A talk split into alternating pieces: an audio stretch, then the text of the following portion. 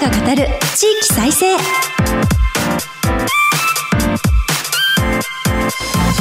日本経済新聞の支局記者が語る地域再生。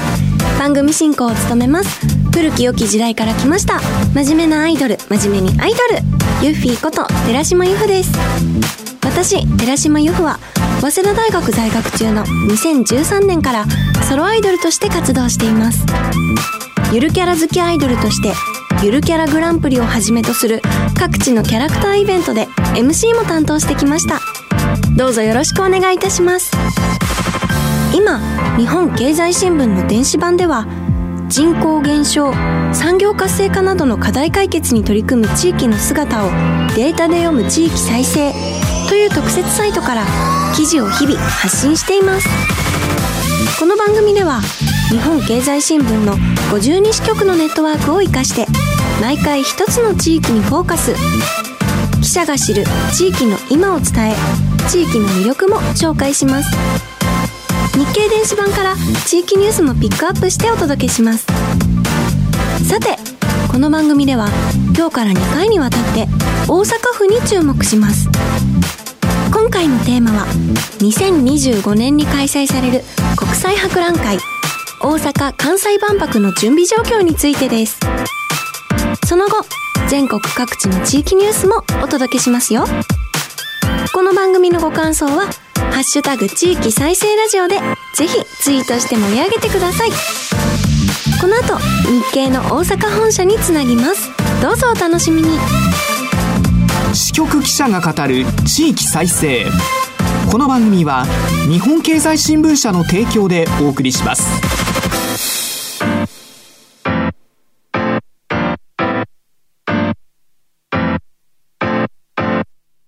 クローズアップ大阪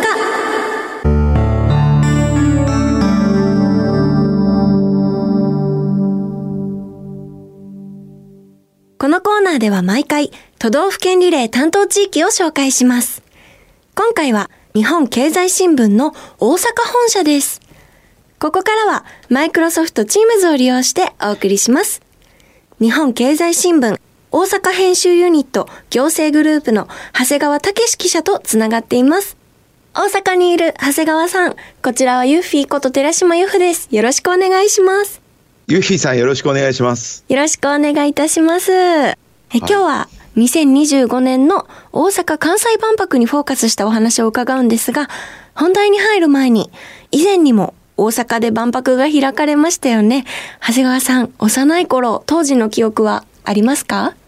はい、あります。僕は昭和39年、1964年っていうあの東京オリンピックが開催された年に生まれましたので、前回の大阪万博は1970年ですので、ちょうど小学校に入学した年だったと記憶しております。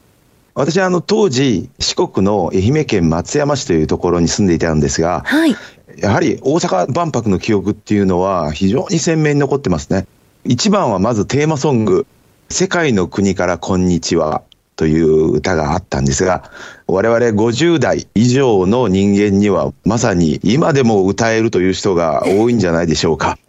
当時は演歌歌手の南春夫さんをはじめ坂本九さんとか吉永小百合さんとか倍賞美津子さんとか山本リンダさんといった当時日本を代表する歌手や俳優の方がみんな歌ってたという歌です。CD はなかったのでレコードを出してたということになるんですけれどもそれで私あの大阪万博実際に父親に連れて行ってもらって現地を一度だけ訪問したことがあります。もうそうですね50年ぐらい前の話なんで正確には覚えてないんですけれども一番印象に残っているのはとにかく大阪に人が多かったと万博を訪れる人がものすごく多くてですね愛媛県という地方に住んでるとあまり行列とかいうことが当時小さい頃見たことがなかったんでもう長い行列とか人混みというのに驚いた記憶は残ってます。実際に行かれたということで、貴重なお話をありがとうございます。前回はいつ頃に大阪のどのあたりで開催されて、当時の話題や目玉は何だったんでしょうか？はい。前回1970年ですから、今から約52年前ですね、に開催されました。日本で初めて開かれた万博ということで、もう日本国中で話題になったと言われています。3月から9月までの半年間開催されて、入場者数は約6400万人。その後、万博というのは愛知とか筑波とかでも開催されたんですけれども、この6400万人という大阪万博の入場者記録は今でも最高ということになってます。当時はまあ娯楽が少ない時代だったでしょうから、もう日本国中が盛り上がったイベントになってました。で、大阪のどのあたりというのは、大阪に詳しい人ならわかるんですけど、大阪市内の中心部から北に行ったところの吹田市というところに、万博記念公園というのがあるんですけども、そこで開催されました。広い土地が当時はあったんですね。万博はあの国際的なイベントですから、海外の国の参加も多くて、前回は77の国と4つの国際機関が参加して、会場内には116のパビリオンが建てられました。一番多分有名だったのはアメリカ館というところで、アメリカ合衆国が建てたパビリオンなんですけれども、ここには月から持って帰ってきた石が展示されるということで、月の石を見ようという人たちでもう長い行列ができたのを覚えてます。大阪の中心部、大阪の駅からですと、約電車で20分から30分ぐらいというところですね。今でも万博記念公園には、当時のシンボルだった太陽の塔というのが立っております。太陽の塔は、あの、岡本太郎さんの有名な塔ですよね。はい。はい、ありがとうございます。大阪の割とこうアクセスもいい場所で開催されたっていうことが分かりました。月の石気になります。さて、話題を今回の2025年の大阪・関西万博に移しまして、現在の準備状況、参加する企業や団体の動きを教えていただけますでしょうか？はい。次の2025年大阪万博。で、大阪で開催されるんですけれども、大阪・関西万博ということになってまして、大阪以外の関西地域全体で盛り上げようという風になってます。開催日は2025年の4月13日。ここから開催期間6ヶ月で開催します。ですから、あと開幕まで約2年と2ヶ月ぐらいに迫ってきたという段階ですね。会場は大阪湾に浮かんでいる人工の島、人工島夢島という場所です。現在まだ土地の造成をしている最中なので、何もない更地のような感じになってるんですけれども、このちょうど2年前にあたる今年の4月13日から本格的にパビリオンなどの建設が始まるという計画になっています。もうすでに世界から140以上の国が参加を表明してますし、これからもまだ増えるというふうに見られてますので、最終的には150を超える海外の国から参加されると見られてます。また、あの、パビリオンを建設する日本の民間企業も決まってます。飯田グループホールディングスや住友グループ、三菱グループ、あとバンダイナムコホールディングス、まあ大阪のパナソニック、吉本工業、こういったところもパビリオンを出す予定になっております。で、民間企業のパビリオンというのは13出ます。また、あの、民間企業だけじゃなくて、日本政府が出展する日本館や大阪府、大阪市が建てる大阪館なんかも予定されています。このほど発表された日本政府の2023年度予算、来年度予算案ですね。これにはあの日本政府が建設する日本館の建設費などを含む関連予算が24億円盛り込まれました。日本館っていうのは未来の循環型社会というものを来場者に体験してもらうパビリオンになる予定で、それから、これから海外の国のパビリオンなんかも、どのようなコンセプト、どのような建物にするかっていうのも、次々と発表されていくと思います。また、それから万博に出展するのは、パビリオンを作るという形だけじゃなくてですね、万博会場を一つのショーケースに見立てて、その中で最先端技術を紹介する未来社会ショーケース事業というものもあるんです。ここで民間企業それぞれが得意とする技術を披露する形なんかも想定されています。それは例えばどのような新しい技術が披露される予定なんでしょうか？そうですね。例えばデジタルの分野では次世代の自動翻訳システムとかプロジェクションシステムと。環境技術の分野では、アンモニア発電、それから二酸化炭素を吸収する道路といったものとか、未来型の太陽光電池、またあの、フューチャーライフ分野では、未来の食べ物。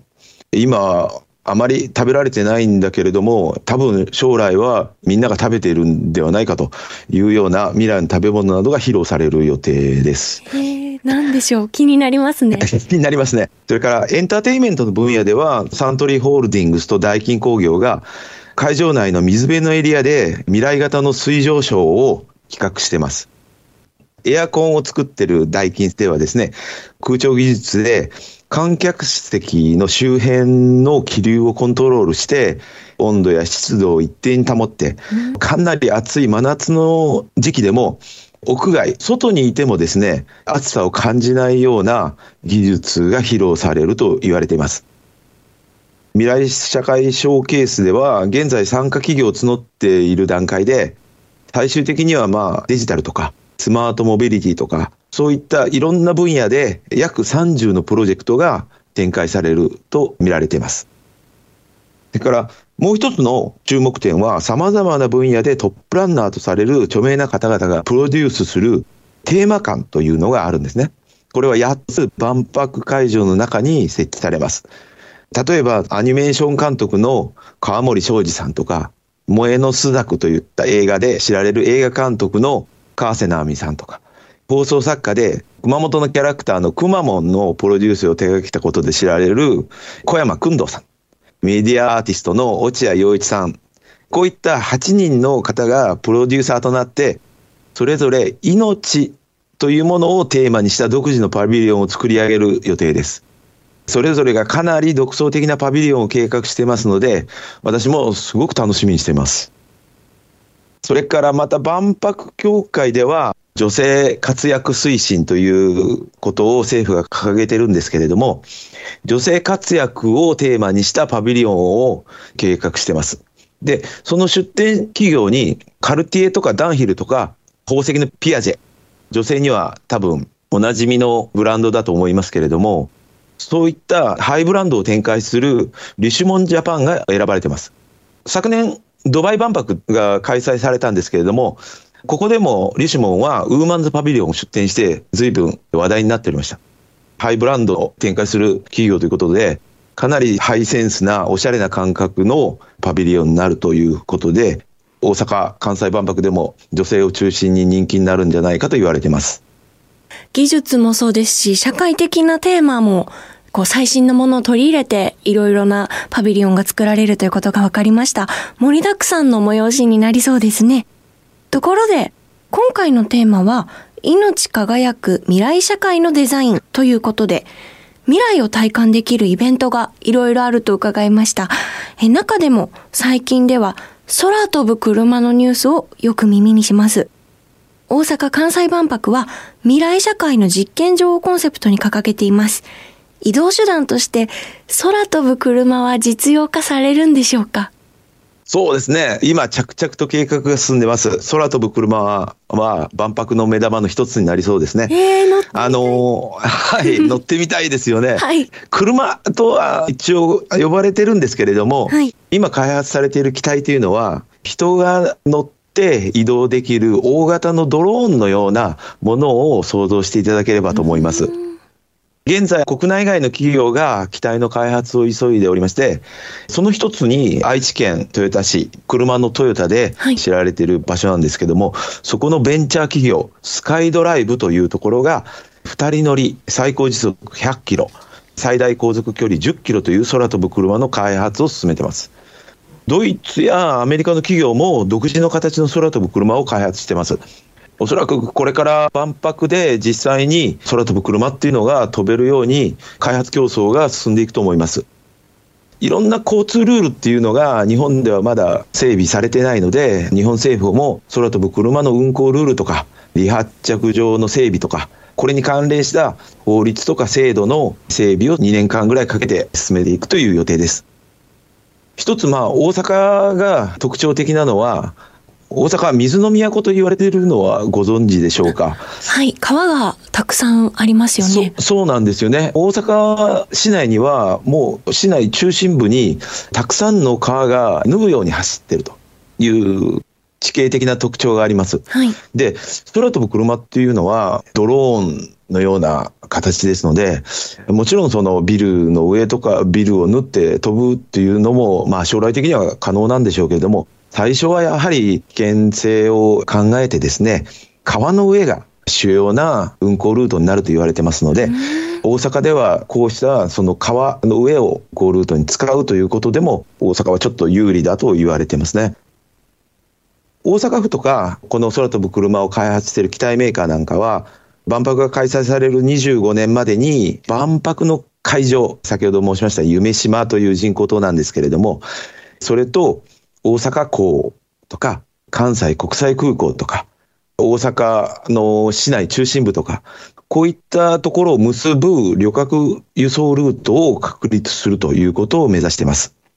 今のところ想定ではですね、万博の開催期間中に空飛ぶ車は約15機ぐらいで、1日160便、へえー160往復ぐらいを飛ばせることができるんじゃないかと見られています。ーすごい。すごい。それと、空飛ぶ車よりも実現性が高いと言われているのが、運転手がいない自動運転の EV バス。あの、これも万博で走る予定です。おそらくですね、万博会場だけではなくてですね、大阪市内と万博会場を結ぶ行動も、この運転手がいない自動運転の EV バスというのを走らせられないかということで、今、検討が進んでます。開発を進めているのは、大阪市内の地下鉄を運営している大阪メトロという会社ですが、万博への来場者を大阪市内中心部から会場まで運ぶことを想定して、もうすでに実証実験を始めてますね。はい。で、いわゆる自動運転っていうと、レベル1からレベル2、えーレベル3というふうに言われてるんですけれども、全く運転手がいなくて人を運んでくれるという、さらに上のレベル4という基準での運行を目指してまして、もうかなり面白い乗り物にはなると見られてます。バスの運行を手掛けるのは大阪メトロだけじゃなくて、関西電力さんとか大変さんとか大林組のグループもこの自動運転バスを運行すると言われてます。合計で万博開催期間中は100台の自動運転、はい、100台の自動運転バスが大阪中を走るというふうに言われてまして、はい。そのうち35台は会場内で来場者の移動に使う予定ですので、残り65台は大阪市内と会場を結ぶバスというふうに予定されています。会場内では会場の道路内に電気を発する充電できるコイルというものを埋め込んで、はいその上をバスが走れば、走りながら充電するという、えーこれも未来型の新技術というふうに言われてまして、そうした技術も使われる予定です。もう新しい技術が続々登場していて、びっくりです。この万博を機に日本の交通がかなり変わりそうだなという予感がしています。そうですね。え、ところで、私はですね、あの、ゆるキャラが大好きでして、はいこの万博の公式キャラクターがとても気になっています。この万博の公式キャラクターの愛称は、ミャクミャクですよね。ゆるキャラ好きとして詳しく知りたいので、ミャクミャクのことをご紹介いただけますでしょうかはい。ネットなどで可愛いと話題になっているミャクミャクですが、もうご存知の方も多いと思います。赤と青の鮮やかな色を使った不思議な生き物というコンセプトのキャラクターです。設定はですね、関西のどこかにある湧き水から生まれて、性格は人懐っこいけれどもおっちょこちょい。かわいい。はい。特技は雨上がりに虹を見つけることだと。いうプロフィールが紹介されてます。脈々という言葉通りですね、様々な形に変化するというのも特徴になってまして、この脈々という名前をつけた、これ公募で名前が決まったんですけれども、名付け親である大学生によるとですね、万博の歴史とか国同士のつながりを脈いわゆる脈拍ですよね。我々脈を取るとかっていう、その脈という言葉で表現したと話してます。実際にこうしたぬいぐるみがですね、いろんなイベントに登場するだけじゃなくてですね、大阪市内にはですね、このミャクミャクをデザインしたマンホールの蓋も登場してます。ここれ可愛いんですよね。で、去年の12月から少しずつ設置されててですね、今、その大阪市役所前の歩道とかですね、JR の大阪駅の近くとかで約10箇所あるんで、お時間があるんだったら探してみてください。ありがとうございます。次回行った時は必ず確認してきます。はい。マンホールの蓋といってもですね、色鮮やかなその赤と青を使ったかなり目立つデザインになってますので、多分近くを通った人は見つけやすいと思います。これからあの大阪市内などを中心にですね、今10カ所なんですけれども、約400。400? ところにですね、脈々のマンホールの蓋が設置されると言われてますので、もっと見つけやすくなると思います。続きまして、長谷川さんが個人的に注目されているパビリオン、すでにありましたら教えてください。まだですね、はい、どのパビリオンが面白そうかというのは、具体的な計画が見えてきてないので、これっていうふうに決めるのは難しいんですけれども、それぞれのパビリオンで紹介される最先端技術というものには個人的に注目してます。1970年の前回の大阪万博では、携帯電話とか、動く歩道とかいうものが紹介されてたんですね。で、もう今ではもう当たり前の技術じゃないですか、はい、みんながスマホ持ってて動くほどなんかもういろんなところに、えー、設置されてるんですがその当時はもうかなり珍しかったということでおそらくここで紹介された先端技術というものが将来は当たり前のような風景になると。まあそういうことを想像するだけでもちょっとワクワクするというのが本音です。大阪府と大阪市が出展するパビリオンっていうのは、リボーン、生まれ変わりというのをテーマにしてるんですけれども、大阪っていうのは昔からですね、薬のメーカーが集積する場所と言われてまして、健康医療というものの未来を展示するパビリオンになると言われています。いわゆるその一瞬でなんかその箱みたいなものに入ってですね、入っただけで一瞬でその人の健康状態がデータで出てくるような、えー、スキャン装置とかいうものも計画されたりですね。例えば、車のようなものに乗るだけで若返るとかいう装置とかですね。そのアンチエイジングを気にしている人にはすごい気になるような、えー、パビリオンになると思います。もう気になる情報ばかりなんですが、最後に入場チケットの販売開始はいつ頃なんでしょうか？もちろんその万博会場、夢島に入るには入場チケットが必要なんですけれども、いろんな報道は出てるんですけれども、正式にいつから発売されるのかっていうのは決まってないんですね。おそらくですけれども、今年の夏とか秋とかに発売されるんではないかと言われてます。前売り券という形で発売されるというふうに言われてます。料金なんですけれども、一時その6000円ぐらいになるというふうな報道も出ましたけれども、まだこれも正式に決定したわけではありません。日本の物価っていうのも最近上がってましてですね、近くにユニバーサル・スタジオ・ジャパン、USJ があるんですけれども、USJ の今の入場料っていうのをご存知ですか？今の入場料、えー、いくらでしょう？ディズニーランドが1万円弱だったと思うので。よく似てると思います。そうなんですね。9000円弱ぐらいが一番安いチケットですね。USJ もおそらくですけれども、この春から値上げするんじゃないかと言われてまして、万博の入場券の値段も、この USJ の値段を見ながら決められるというふうに言われてます。ありがとうございます。ぜひチェックしたいと思います。はい。ここまで日本経済新聞大阪編集ユニット行政グループ長谷川武史記者に伺いました。ありがとうございました。ありがとうございました。ここまでマイクロソフトチームズを利用してお送りしました。日本経済新聞の支局記者が語る地域再生。日経電子版地域ニュースヘッドライン。このコーナーでは日経電子版と紙面の地域欄に最近掲載された記事から、番組が注目した日本列島各地の話題をピックアップして、AI アナウンサーが紹介します。最初のニュースです。松江市企業支援の強化へ産学換金の連携組織。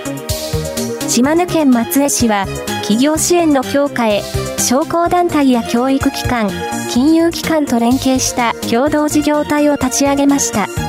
事業構想に対する専門家の助言を受けやすくするほか、起業を目指す若者の育成などに取り組みます。産学換金が一体となった支援体制を設け、起業家に優しい街をアピールします。次のニュースです。宮崎市が2年連続日本一餃子の町産業時代に総務省が7日発表した2022年の家計調査で宮崎市の餃子の1世帯当たり年間支出額が4053円で2年連続の日本一となりました。都道府県庁所在地と政令指定都市ランキングでは、宇都宮市が2位、浜松市が3位でした。最後のニュースです。徳島の神山丸ごと高専、1期生44人合格、倍率9倍。起業家の育成を掲げて4月に開校する私立、神山丸ごと高等専門学校は、このほど、1期生の入試結果を公表しました。40人の定員に対し、推薦と一般入試に合計399人が挑んで44人が合格しました。ここまで AI アナウンサーがお伝えしました。以上、日経電子版地域ニュースヘッドラインでした。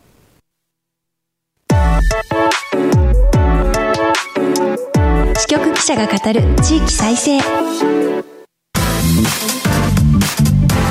日本経済新聞の支局記者が語る地域再生。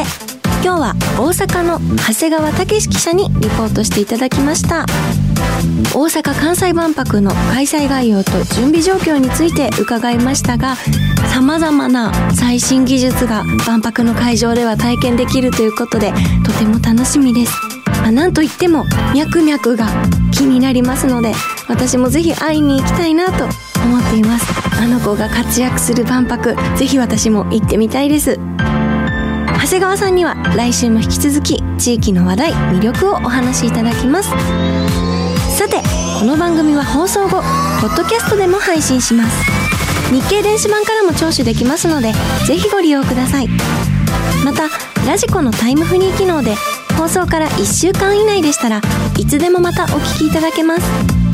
この番組のご感想は「ハッシュタグ地域再生ラジオ」でぜひツイートしてください。それではそろそろお別れです。来週もどうぞお楽しみに。ここまでのお相手はユーフィーこと寺島由布でした。支局記者が語る地域再生。